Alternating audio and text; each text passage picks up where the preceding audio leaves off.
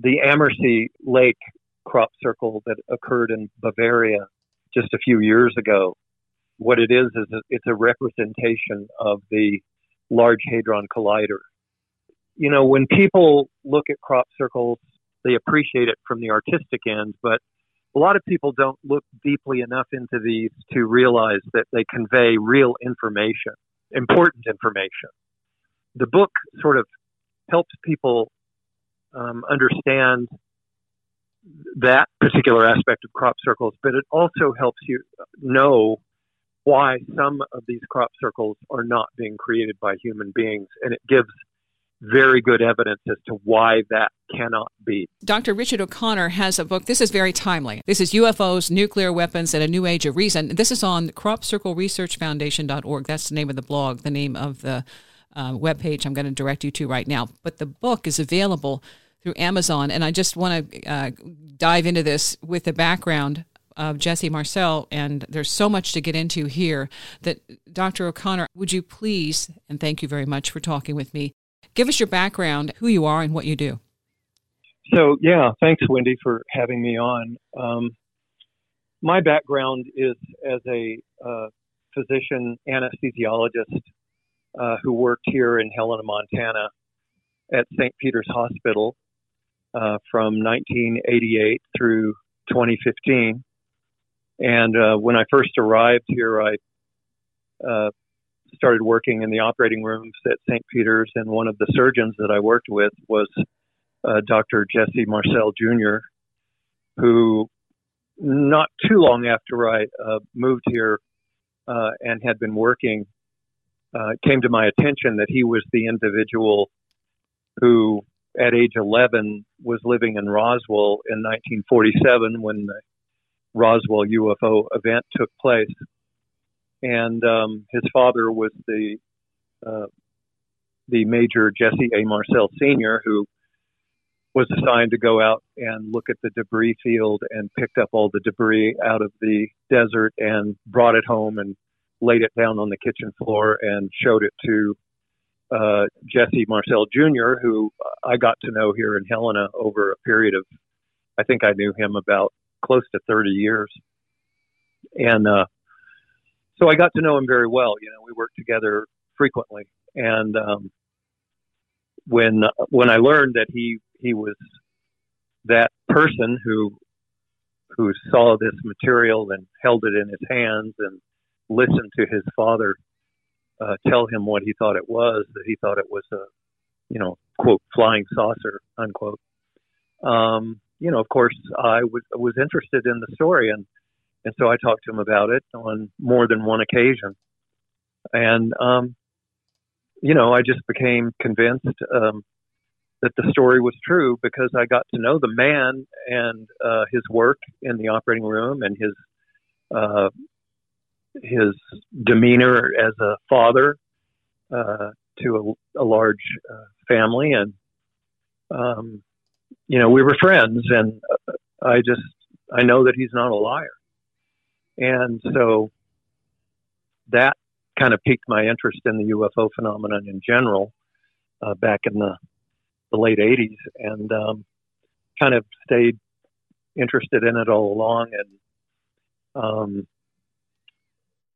then I began, you know, as I was paying attention to it, I began hearing um, from people like Robert Hastings, who wrote the book uh, UFOs and Nukes and um, produced a film called UFOs and Nukes: The Secret Link Revealed, and I I watched that documentary and I heard his interviews with these military officers who were stationed at various um, nuclear missile installations uh, around the country. Talk about how UFOs would come over and disable U.S. nuclear missiles and of course, I found that pretty shocking. Um, and, you know, began like anybody would who becomes aware of that um, to question why they would be doing that. And um, then I began, um, well, even before I came to Helena, I was involved with a group called Physicians for Social Responsibility. um, back in the early 80s that was um, trying to draw people's attention to the dangers of nuclear war and how, you know, what a threat that presents to our, not just to our country, but to our entire civilization on Earth. And um, anyway, uh, as time went on and I learned um, more and more about the UFO phenomenon and read more about it um, and talked to people who have seen them and had personal experiences with them, I just became increasingly convinced that it's real and and that uh, it's important, and that these instances, when they've shut down our nuclear missiles, have an important message behind them. And so, when the pandemic came along, and I kind of got shut into, you know, as, as we all did, um, I spent a lot of time in my study, and I thought, you know, I'm just going to write a book about this and just put down my thoughts on paper about um, the relationship between UFOs, nuclear weapons, and where I, as a, a citizen, a you know, a dweller on this planet Earth, um, think that we should be headed with this issue about whether we should have nuclear weapons. And one of the um, NGO sort of um, nonprofits that I like to support is the International Campaign to Abolish Nuclear Weapons. Um, they're based in Geneva, Switzerland, and um, they played an integral part in getting passed through the United Nations the Treaty on the Prohibition of Nuclear Weapons, which became ratified and went into uh, force uh, January of 2021 and any country that signs on to that treaty, of which now I think there have been um, maybe about 55 countries. Unfortunately, none of them are nuclear armed countries, but um, 55 nations have signed on to that agreement that they will not house nuclear weapons in their country. They will not um, aid any country that does um, harbor nuclear weapons. And um, I think we need to see every country in the world sign on to that treaty uh, because I feel like if we don't do that, that uh, eventually nuclear weapons, uh, you know, are an existential threat to not only the survival of human civilization on Earth, but to the survival of so many millions of species that have evolved on this planet, which has taken billions of years to accomplish. And it just seems like a, a cosmic uh, catastrophe if we were to unleash a nuclear war on this planet that that destroyed all of it, you know. And uh, one of the one of the um, studies that I cite in the book is a study that was done not too long ago about a very limited nuclear exchange between a hypothetical exchange between India and Pakistan that involved, I think it was uh, 350 um, nuclear weapons that would be around 100 kilotons. And what would happen if something like that occurred? And it's a disaster. Just that limited of a nuclear exchange would change, you know, through the nuclear winter effect would would affect the climate of the world for 10 years, and it would reduce uh, food supplies. Billions of people would starve to death. Um, millions of people within just a week's time in both India and Pakistan, of course, would would die.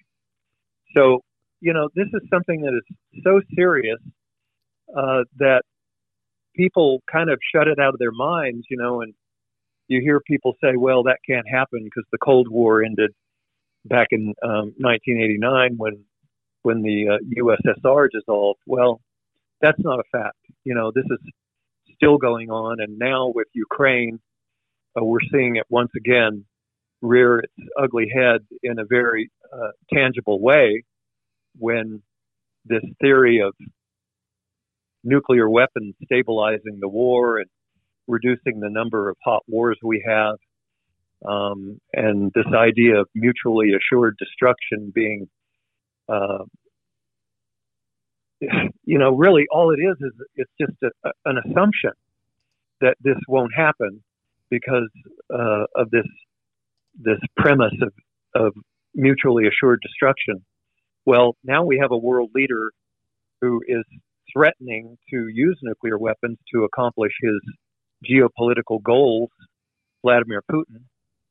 And the United States and NATO are kind of being held kind of, you know, at bay, really, by Putin through his threats of using nuclear weapons. So, you know, as Colin Powell, General Colin Powell said, nuclear weapons are useless. Well, actually, in my opinion, they're worse than useless because now they're being used against NATO to threaten us and um, make NATO kind of a, a, lot less effective, I think, than what they might have been did if if nuclear weapons didn't exist and Vladimir Putin couldn't make those kinds of threats. So I think they're worse than worthless. And I think our world needs to get rid of them. And so that's why I wrote this book um, that I think would be a good book for people to read and think about the implications of nuclear weapons. I would also add, just briefly, that the, the book also comes in a, it comes in a print and an ebook format, and I would really recommend people if they're going to buy the book and try to read it that they use the ebook format if they are at all familiar with that because it's got you know probably hundreds of links to data online that helps to um, support the arguments that are made in the book. And of course following those links from a print you know book is going to be yeah. very time consuming Labor. and not yeah so i would recommend the ebook UFOs, Nuclear Weapons, and a New Age of Reason, and that's available on Amazon. It's a Kindle book, and one click, nine fifty is the price on Kindle. Uh, the thing about this is, I don't know that they ever considered that the nuclear weapons would be used as leverage, but that's incredibly effective right now. That's what's happening. They're stymied because they're afraid that he'll do it. Well, one way or the other, fear or not, he's got the power with just saying and implying that if you do anything to stop me, I'm going to bomb, you know, and that's it. And it's like, well, how do we come to this? I like your book, the preface, where you say, um, and this is pretty much blatant, that a nuclear bomb, if you're listening, you have one strapped to your back. I have one strapped to my back, and Richard, you have one strapped to your back. We don't think about it like that, but that pretty much spells it out.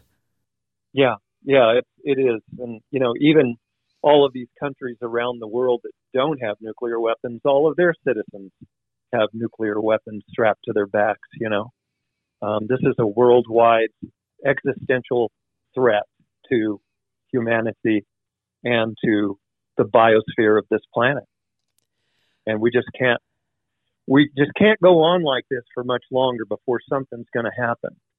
And you know, one example that I give in the book is one day I went to work at the hospital and the fire alarm uh, water sprinkler system had been activated because somebody started a a fire in a metal garbage can.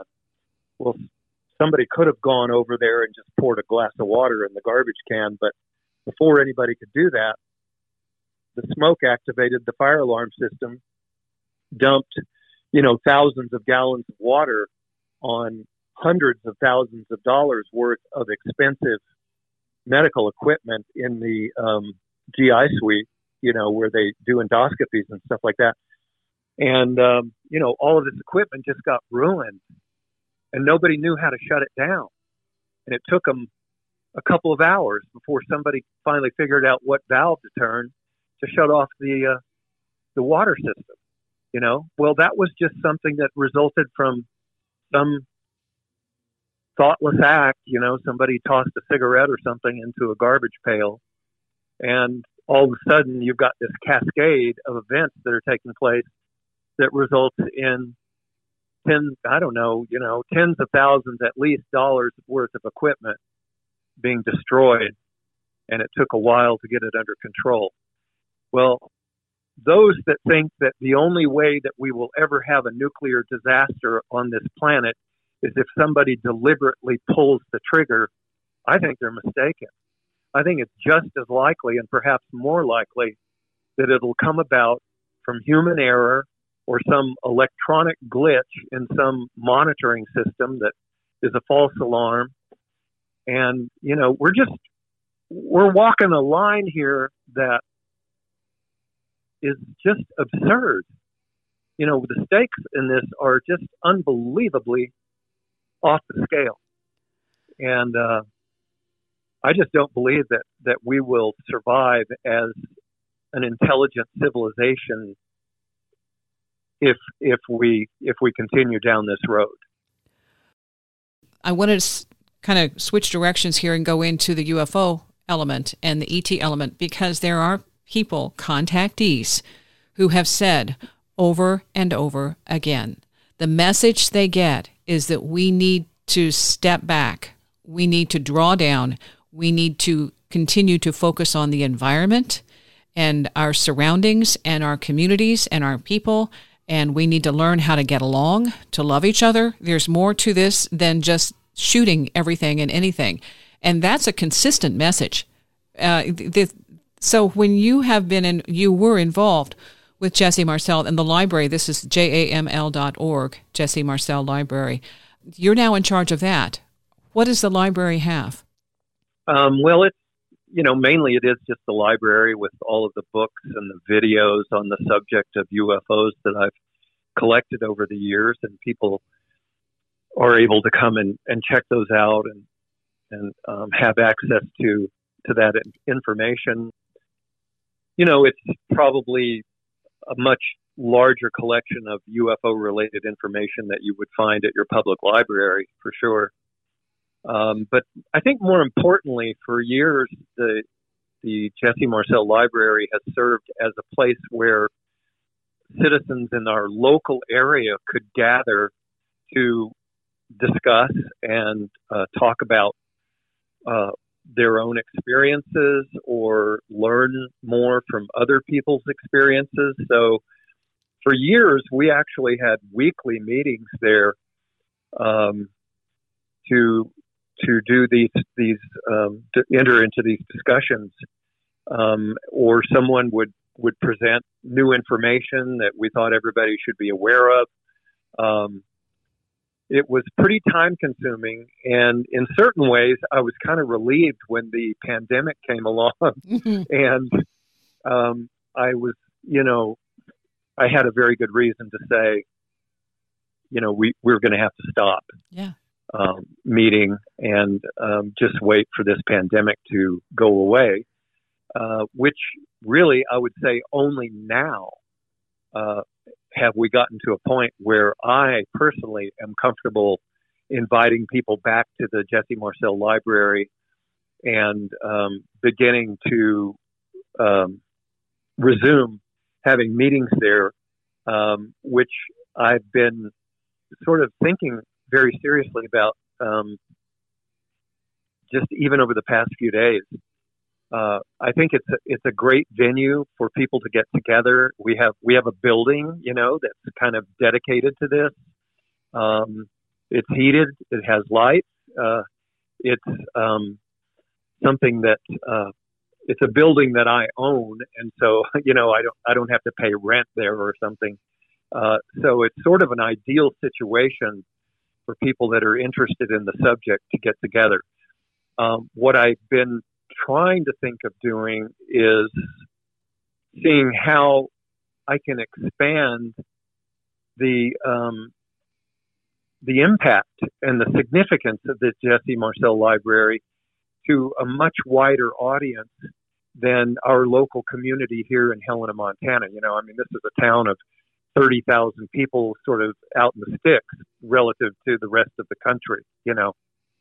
And uh, I think it is time really that um, this needs to become a meeting place for citizens to come and not only get together and discuss and learn about UFOs, but also to express their thoughts and their opinions and their ideas about where our country and where our representatives in Congress and in our state legislatures need to be going with this, you know, uh, because I think we've gotten to a point now where it's extremely important that our representatives, uh, our political representatives, begin to hear from people and know that there are lots and lots of people that are interested in this and have opinions about uh, about where we should be headed with this,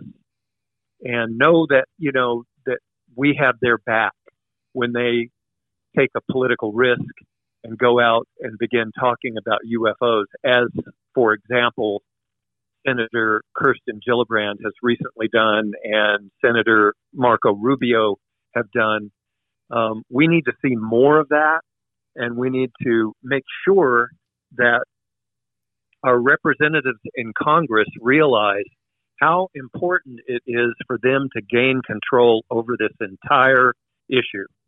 You know, because they have not had control over it, um, but they're trying to now, and I think it's it's just critical that that happen. We've got to get all of this out of the Department of Defense and get it back under control of well, I shouldn't say back. I don't think it ever was under control of Congress. Um, I think that there was an extremely limited number of people in Congress that had any idea about it. You know, Harry Reid yes. being an example of one who did. Long time. He yeah. was he was a proponent from the beginning, saying this has to be talked out about. This is real and um, just kept banging the drum. Please pay attention. And there, I mean, if you want to read about him, do a Google search if you're not familiar with who Harry Reid is. But he was from uh, from the get go saying that this is something we need to address and doing everything he could to be part of that. Absolutely, yeah. And uh, you know, I'm grateful to Harry Reid that he took the initiative to do that and got got this ball rolling unfortunately, there are still people uh, who are trying to obstruct and obfuscate the information and divert people's attention away from this. Um, and a good example of that is something that I just finished listening to minutes ago with an interview with Admiral Bobby Ray Inman, who, if people want to look him up, you know, you will find out that he is he's a man who would have definite knowledge about all of this, but denies it all. Still, to this day, on this day, this Bobby Ray Inman is saying that, you know, basically move on. There's nothing to this.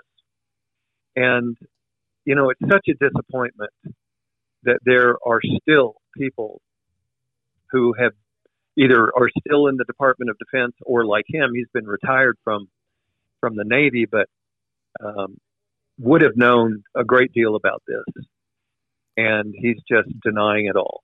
You know, so there are still forces out there that are trying to move us back in the other direction, uh, away from people becoming aware and grasping the implications of all of this, which are huge. Um, and trying to keep us mired in ignorance. And I, I find it just appalling, really, that Admiral Bobby Ray Inman has done done this, and hopefully uh, there are those that are still fighting for the truth that will overcome these obstacles. Some of it, you know, with uh, David Gre- Rich Greer, Dr. Stephen Greer, um, he's been trying to get this information out for at least maybe what one two decades and he's always said that there are certain elements that prefer that this stuff stays clandestine and that it never becomes public for whatever reason but he's been one of the people who's organized events and activities for people to try and make contact ce5 contact yeah and right. you i we, we well talked. now now we know that uh Admiral Bobby Ray Inman is on that team that he's he's referring to that doesn't want this information out. At least we can identify one. Yeah, yeah, we definitely know who one of them is now, for sure. But I wanted to get into that too. I mean, going back to the nuclear thing and bringing up the UFOs, there have been times when, and this is what's so fascinating, and I think Robert Salas, who talked about knowing when they were they shut down the missile silos. Do you have the uh-huh. information uh-huh. on that? Because that I, I want to bring that up too. That they shut them down. Right, ten of them. Yeah, at his you know at his launch control facility, um, and there were there have been lots of others. You know, lots of others. Well, there's something that is about that issue that there's another element here that might be able to intervene. It's just how many times are they going to intervene? Yeah, uh, or if they will intervene. You know, I I'm not confident that they would. I know a lot of people have that opinion that if there was a global nuclear war, that they would intervene. You know, I guess I would say I hope that they would, but I'm not confident that they would because I think uh, you know we we all agree that the laws of evolution basically uh, favor survival of the fittest, and if a, if a if an intelligent civilization is willing to pull the trigger on something like that, then how could they be described as being fit in any any description of being fit, uh, either in within in the realm of intelligence or in the realm of ethics uh, morals, uh, I would say that we would be found severely lacking in, in all of those categories if we let something like that happen and pulled that trigger ourselves. So, would they intervene? I don't know. If I was them, I don't think I would. I think I'd just move on to the next planet that might uh, ha- harbor intelligent life and see what happens there. You know? uh, well, I'd hate to think that a, a, a, two or three bad apples could spoil the whole thing for all of us. But yeah, uh, the, uh, you know that's a great point, Wendy. And it's just, I think if you if you look at humanity at large, I, my belief is that most of the citizens out there are good people that would give you the shirt off their their back if you needed it. But you get some of these bad players, these narcissistic, greedy, power hungry, uh, amoral people who get into these positions of power, and we've seen this happen, you know, back in World War II, and um, the destruction that they can create on this planet is just beyond belief. What I have seen in this whole drama playing out, and we're insulated in the United States, we're insulated from it, but watching the and knowing the background, the journalists in Russia any independent channel that did not spout the the the agenda, the the line was basically silenced, and those journalists are now. I think Mother um, Motherboard is trying to organize the one of the independent stations, all of those journalists to give them a platform, but the main station that is the the voice of the state, one of the producers, the female producer, went behind the announcer, the newscaster, with a sign that said, "No war, stop war." That person. I saw that. That is a, those kind of actions from people who have no power but have a, a tremendous ability to interrupt or disrupt what's happening. That took tremendous courage, and there's still. Oh my God! Yeah, so I, am watching those even. people, thinking, "This is where we live. These are are examples of people who are willing to go forward at all costs. And she said it was the right thing to do. She could not watch what was happening without doing something. You know, the, the courage of that woman is just my my hat is off to her. I, you know, I read somewhere that she's the mother of two kids. Yeah. You know, that lady has a lot to lose, but yet she, like you said, you know, she she uh, mustered the courage because of her ethics and her belief in in a better world you know that she she would love to see for her children. And so she did what she did. And i just my heart goes out to her. And i just admire that kind of courage that um, people will step up and do something like that is just beyond belief. I i don't know if i would have that kind of courage you know Absolutely. Until it happens, I don't think any of us know. And I'm not sure that she did before she did that either. But watching yeah. and knowing what was happening, as a journalist, as a broadcaster, as a media person, you have sometimes access to information that that the public doesn't have. And so you're mm-hmm. constantly mm-hmm. looking for leads. You're constantly trying to see is there another angle? How can I tap into this? And so they knew, I'm sure, with the other organizations out there that were being shut down and silenced, that the story that they were being told they had to tell at all costs wasn't correct. And so that part of it is how do you, in your own soul, your own mind, go forward with that kind of information, knowing it isn't it isn't just you. It's a whole yeah. it's a whole country that you are leading down that path. So I think well, we're I seeing know that this. Her, I know that her first name was is uh, Marina, and I would just like to say thank you, Marina, for what you did. Thank you for your courage, and um, may we find the courage, uh, many of us uh, here in the United States and in Russia and in Ukraine, to defeat this man and get this chapter behind us and move on to a more peaceful world where we can uh, hopefully one day engage with these these beings, whoever they are, wherever they're coming from. They're observing all of this, and hopefully one day we will get to a point where we can interact with them in a transparent and peaceful way and and learn things from them that will be of immense benefit to to not only our civilization but to the planet as a whole you know there's something I watched the Bulletin of the Atomic Scientists, and this is something that you know before it's been five minutes till midnight, which means the end of the world, Armageddon. Um, and that was like, oh my gosh, we're five minutes away.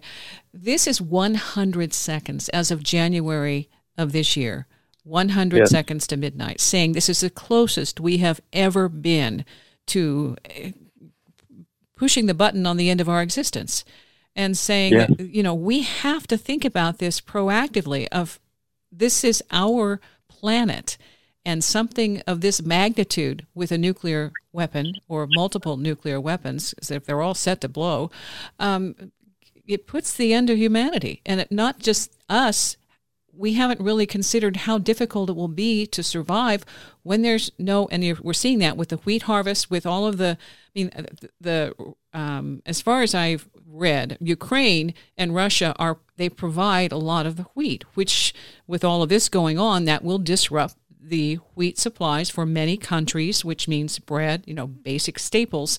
These kinds of things have a larger influence and impact. And until something like this happens, we're really not clued in to how fragile our entire existence is on this planet when this kind of thing comes into play. So maybe we needed to see it. Yes. Yeah. Well, it's uh, we do need to we do need to wake up and realize that you know civilization is not a given.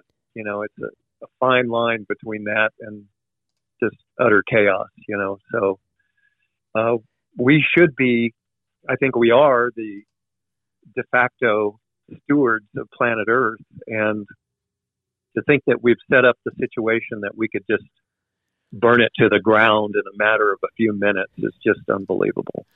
I want to know what you thought before you met Jesse Marcel Jr. about UFOs and ETs and all of that. What what what did you believe?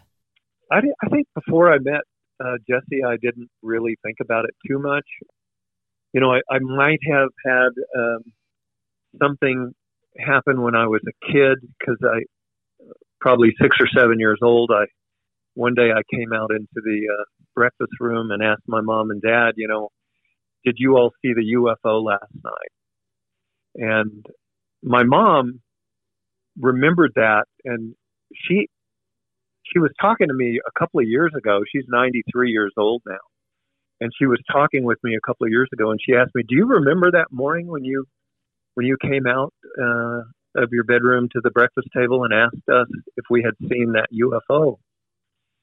And I said, well, I, you know, I kind of have a, a vague recollection of something that lit up my bedroom uh, one night, and but but all of my memories of that are so foggy that I just don't don't really register anything. Um, so did did something happen? I don't know. Did is that where uh, I sort of got my first interest in this? I don't know. Um, but I will say that I didn't really think much about UFOs before I met Jesse Marcel. But you know, after I met him and knew him for so many years and realized, you know, this man is he's not a liar. So what he's saying happened. And once you absorb that into your belief system, uh, I mean, it's not. It becomes less of a belief and more just knowledge. You know, this this happened. Then from there on, it was just a matter of, well, what else have I been lied to about? You know, what else is there to know about this? And uh, so I just dug into it more and more. And when I read uh, Colonel Corso's book, you know, the day after Roswell, that was another piece in the puzzle where I was like, well, this this man was a career intelligence officer in the army. He had no reason to write this book and, and write a book full of lies. You know, what could he have possibly had to gain from writing what he did, uh, unless it was simply just to tell the people the truth? And that's what I think it. That's what I think his intention was, and I think that's what he did.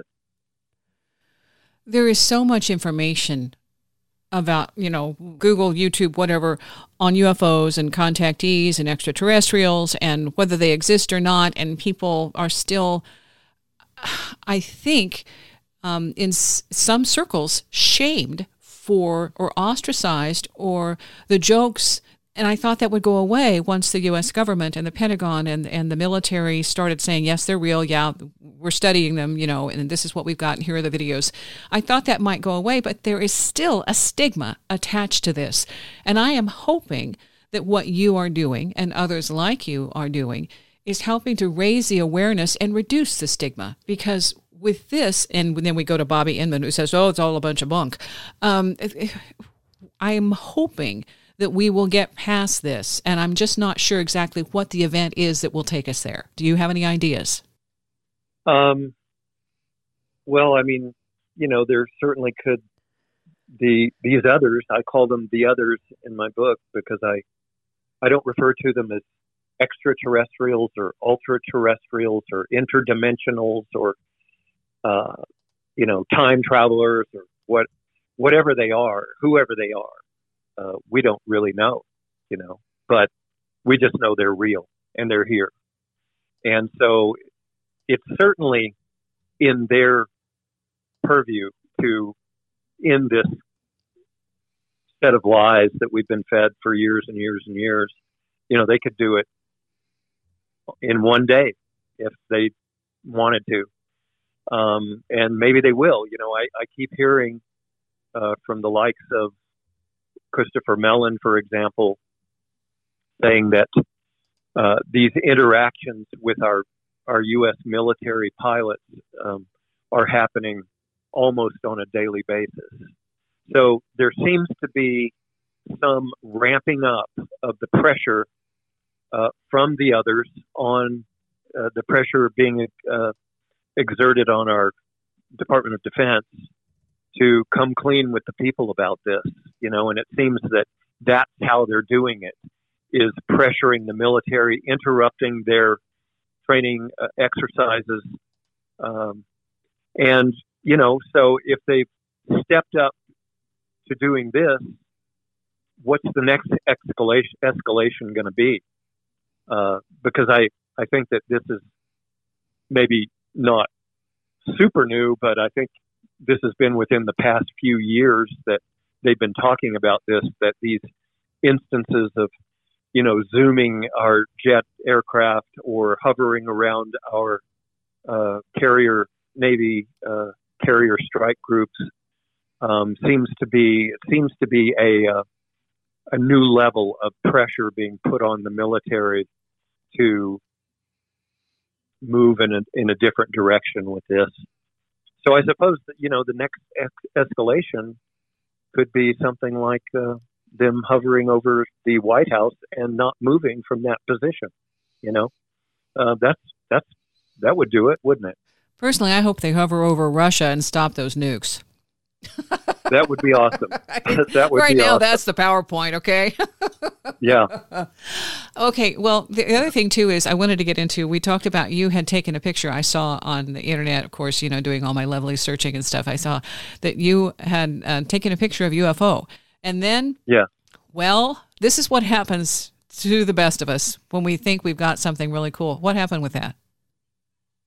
So it was a uh, a very uh, convincing to me picture of what what was a UFO. I had you know, I had this website, cropcirclesresearchfoundation.org, and on that website, I put messages. I was thinking, you know, maybe I can communicate with this be- these beings, uh, the others, through the internet. Uh, they're they're up there. They they might intercept signals that are sent back and forth to satellites. So maybe they might intercept this and and come to my cameras that I had mounted, and I put the latitude, the longitude of the cameras. Please come here and have your a very clear photo of your craft taken, uh, so we'll have convincing evidence that you exist. You know, this is prior to 2017. And one day, you know, I'm checking. I, Wendy, I went through probably close to half a million photographs of things that were, you know, that would trigger the camera.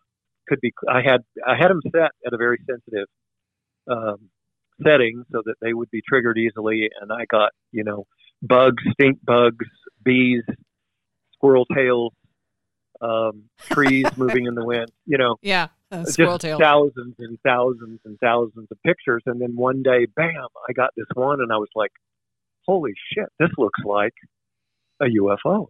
Mm-hmm. And so I, I made the the picture public as much as I could, saying, you know, thinking this this was a successful mission. You know, I I communicated with them through the internet. They responded and they came to my cameras and they allowed a very clear, distinct picture of their craft. Well, once I put that out there online, of course, I started getting responses from people who were much more, had a lot more expertise in photography than I did. And they said, I think that's a, a raindrop.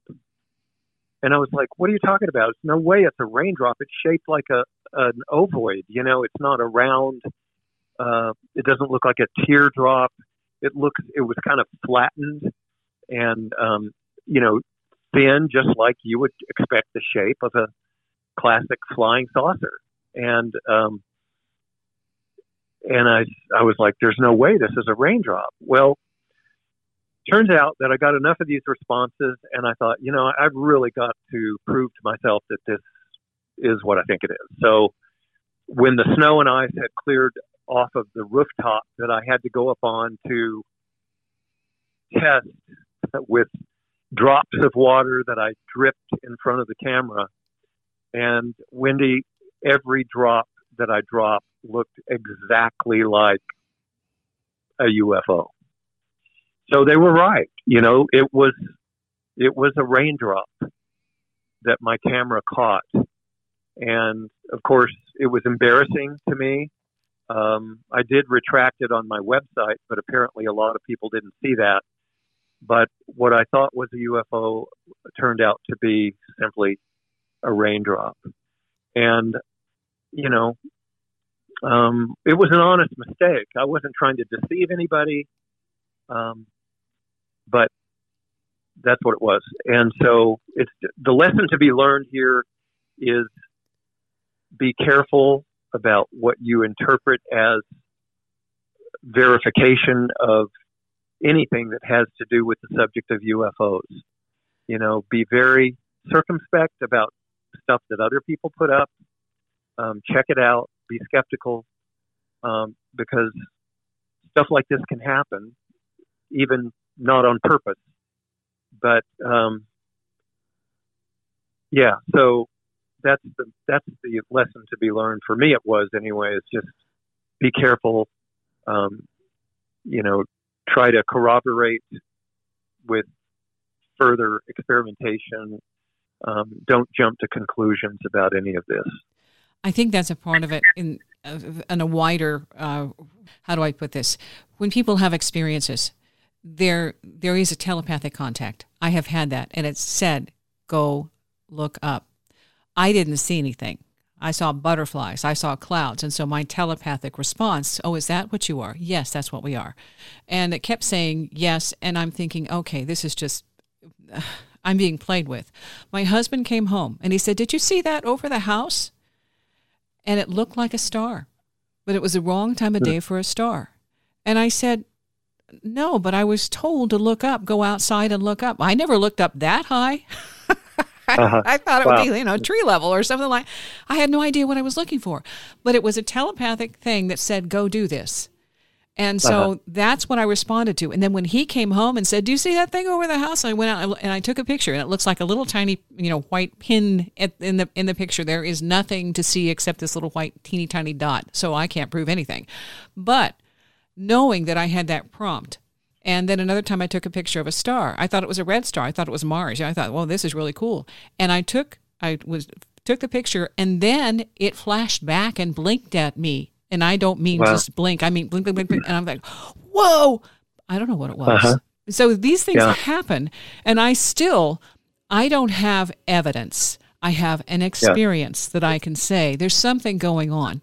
And we are supposed to question. We are supposed to think twice about what we assume about our reality, in my opinion. But I'm not going to go out and try and convince anybody else. I'm just going to say, this is what happened, and this is how it happened, and why I have an opinion about there's more to it than just what we're looking at. There's also a sense of feeling and interaction that comes along with yeah. this. Does that make sense? Yeah, absolutely, it does. You know, I have, you know, one one last thing I'd like to say, I know that we're probably running out of time here, but I was sitting in the chair that I'm sitting in right now talking to you, sitting in my study at my desk at my computer one Saturday morning. This was probably five years ago. And nobody else in the room. The doors closed. My wife was downstairs cleaning. Um, nobody else in the house, just she and I. I hear a very clear voice that says, There will be judges. And I spun around in this chair and I looked to see who is in the room talking to me. And there's not another person in this room. Now, you know, I don't take drugs. I drink very little alcohol. Um, I had a very responsible job. I never have heard voices I have no psychiatric history. Uh, I don't never seen a psychiatrist or a psychologist. You know, I, I've always felt that I was a very grounded person, and yet this event took place. This happened, and I heard there will be judges. Now, it was left to me to determine what what was that and what did it mean. I still today, of course, I have to guess at that. But at that time, as I am now, I was interested in this nexus between nuclear weapons and these others. And so my conclusion, at least at this point in my life, is it has to do with that. And I don't know, you know, where to go with that other than to think that you know they're they're watching and they're they're making judgments about what's going on down here. Okay, I'm going to just suggest John Foster UFOs.com. This man was uh-huh. an engineer. He did not have any conscious memory of contact until 1986. And When he did, they already they had warned him that if he chose to get out of the program, so to speak, then he would have some health issues as a result because it would be a shock to his system. He did. He had three heart attacks. He now has a third of his heart left, but he's in his 80s. And he still maintains his website. And on the website, um, he talks about you know you can you can read the books that he's he has done books he has images he's drawn because he's a, an engineer he has these very wonderful drawings of the ships the crafts that he experienced and he had the memories of them being present and him interacting with them and then having those memories you weren't allowed to remember and other people who were involved and the things that he was shown about our future, which right now that future is coming into play. He shares it on his website. What he says the men spoke in a human, normal human voice. And when the unseen voice spoke, it was a rich male voice speaking in perfect English. The information yeah. he had from them said that if they hadn't interfered in the past, we would have destroyed ourselves. And if they don't interfere now and in the future, we will destroy, our, destroy ourselves again. So that's an inkling of what from a contactee who says um, he doesn't know. In some ways, he wish he'd never had the memory that he, you know, but at the same time, he has all those memories that that of that contact of things happening when other people were frozen in place, and he watched things happen around him. So I'm just thinking mm. that correlates to your saying there will be judges. We are being watched. Yeah. We are being watched. Yeah. Absolutely. Well, his description certainly fits what I experienced. You know, it was a very clear voice. Um, I would call it sort of androgynous. You know, I wouldn't call it computer type voice. You know, and very clearly perfect English. And um, you know, I was just like, what was that? Because I've never experienced anything like that before or since. Um, and it was shocking to me at the time, um, very surprising, but definitely something that, that happened. And see, I think that's fascinating in terms of, you know, why that statement.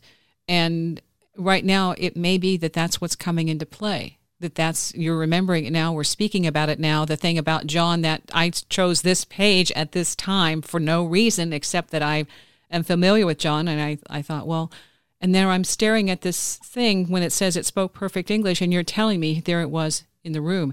So these things i don't think they're coincidence. I think they are threads in the timeline and when we're supposed to have information it comes to us as we need it so here we are with russia just seconds away from doing something that none of us want to see. And how do we go forward? We're going to yeah. find out. Yes, yes. Well, we have to stay courageous and well, speak okay. our truth. Absolutely. And your book, uh, the when I'm looking at the reviews here, are impressive on oh, Amazon. Good. Yeah, you got some good reviews. Um, so, nuclear. This is uh, UFOs, nuclear weapons, and a new age of reason.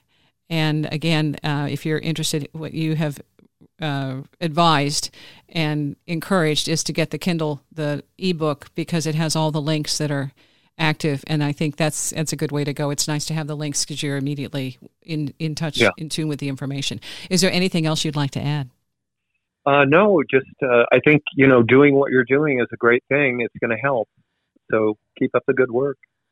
Oh, thank you. We didn't get into your crop circles, and I like that. It's like, darn, darn. Um, do you want? I, I, would just say that um, if people will read the book, in the book they'll find an analysis of five different crop circles that I think are um, amazing. You know, they're amazing, and the information to be gleaned from those five crop circles is definitely worth reading the book. In fact, if they want to just skip the rest of the book and read the chapters about the crop circles, I think that they will find them fascinating. oh, yeah. Okay, that's not fair. that is totally not fair. well, yeah. Okay. It, uh, how do we put this? I'm going to put this a tease at the beginning. All right. Okay. okay. The book we're talking about nuclear weapons and UFOs and all that, but the real the real stuff, the the gold is the crop circle information at the end of the book. it's pretty interesting. Yeah, it's pretty interesting. Okay, well, okay, just narrow it down to one. Just narrow it down to one and give me a tease. Uh, well, um, you know the well the crabwood crop circle is the one that um, I start off with and uh, go through through all of that. You know the message that was in the crabwood uh, crop circle, but kind of go a lot deeper than just that message. I don't know if you're familiar with that. I, I don't off the top of top I don't I, I need to see it. Well, the the message in it was beware the bearers of uh, false gifts and their yes. broken promises. Much pain, but still time. Believe there is good out there. We oppose deception. that was basically the message in the crop circle Okay. that was written in binary code. And if people aren't familiar with that, they need to look it up. It is just unbelievable, you know. But Yes. um, another crop circle that I go into is the um, White Sheet Hill crop circle and how it is a representation of graphene. And it shows the the um, electrochemical properties of graphene. And graphene, if you're not aware, is a is a molecule that is completely composed of carbon in a single molecular layer that's arranged in hexagons that sort of look like chicken wire. And graphene, because of its uh, the way it is constructed and the way the electrons are arranged in the molecule, um, it has some very unique properties as far as electrical conduction is concerned. And so um, a lot of this information is embedded in this White Sheet Hill um, crop circle. And so there's a, a detailed description of of of that in, in the in that chapter on White Sheet Hill. And then there was uh, the Ammersee uh, Lake crop circle that occurred in Bavaria just a few years ago. It what it is is it's a representation of the Large Hadron Collider. So, you know, when people look at crop circles, they tend to go, "Wow, that's that's a pretty pretty um, piece of art," and they appreciate it from the artistic end. But a lot of people don't look deeply enough into these to realize that they convey real information, um, important information. And so the book sort of helps people um, understand that particular aspect of crop circles, but it also helps you know why some of these crop circles are not being created by human beings. And it gives very good evidence as to why that cannot be. So, you know, that all, all crop circles are created by human beings. Um, I think it gives a very convincing argument for why that cannot be. Just just those chapters on the crop circles, I think, are worth the price of the book. I like the John Lennon quote that you use. And Oh yeah, yeah, okay. You don't have it memorized, do you? Uh, I don't. I know the gist of it, but no, you could go ahead and read it because people should should know that. Okay, I got it in front of me now. If the masses started to accept UFOs, it would profoundly affect their attitudes toward life, politics, everything. It would threaten the status quo. Whenever people come to realize that there are larger considerations than their own lives, they are ripe to make radical changes on a personal level, which would lead to a political revolution in society as a whole. And that's John Lennon. Yeah. And I think that's what we saw with Marina there. Is that was her name, Marina? Marina, yeah, hmm I'm hoping we see more of that. she's a hero. You know, Richard O'Connor, author of UFOs, Nuclear Weapons, and a New Age of Reason, also the what organizer, owner, proprietor for the Jesse Marcel Library. yeah, kind of the director. Yeah, Okay, director, the official Yeah. title. And um, I'll post some links on the description for this show, along with some YouTube videos and that. Thank you for your time. thank you so much, Wendy. It's a pleasure talking with you.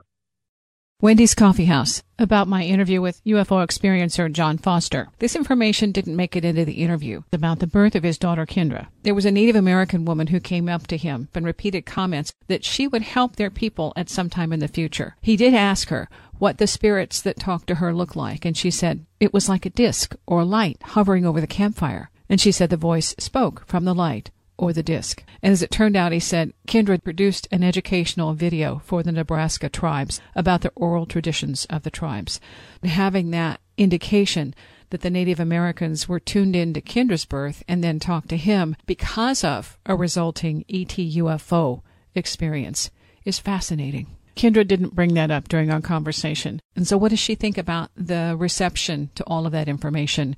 to all of those people out there who think it's a bunch of baloney, I think maybe what I want to say is it's okay to think it's baloney. You can start from that premise. Scientific process allows you to start by thinking that things aren't going to come out right with your thesis, but keep an open mind because we know that things aren't, you know, in every aspect of life, things are not what we think they are.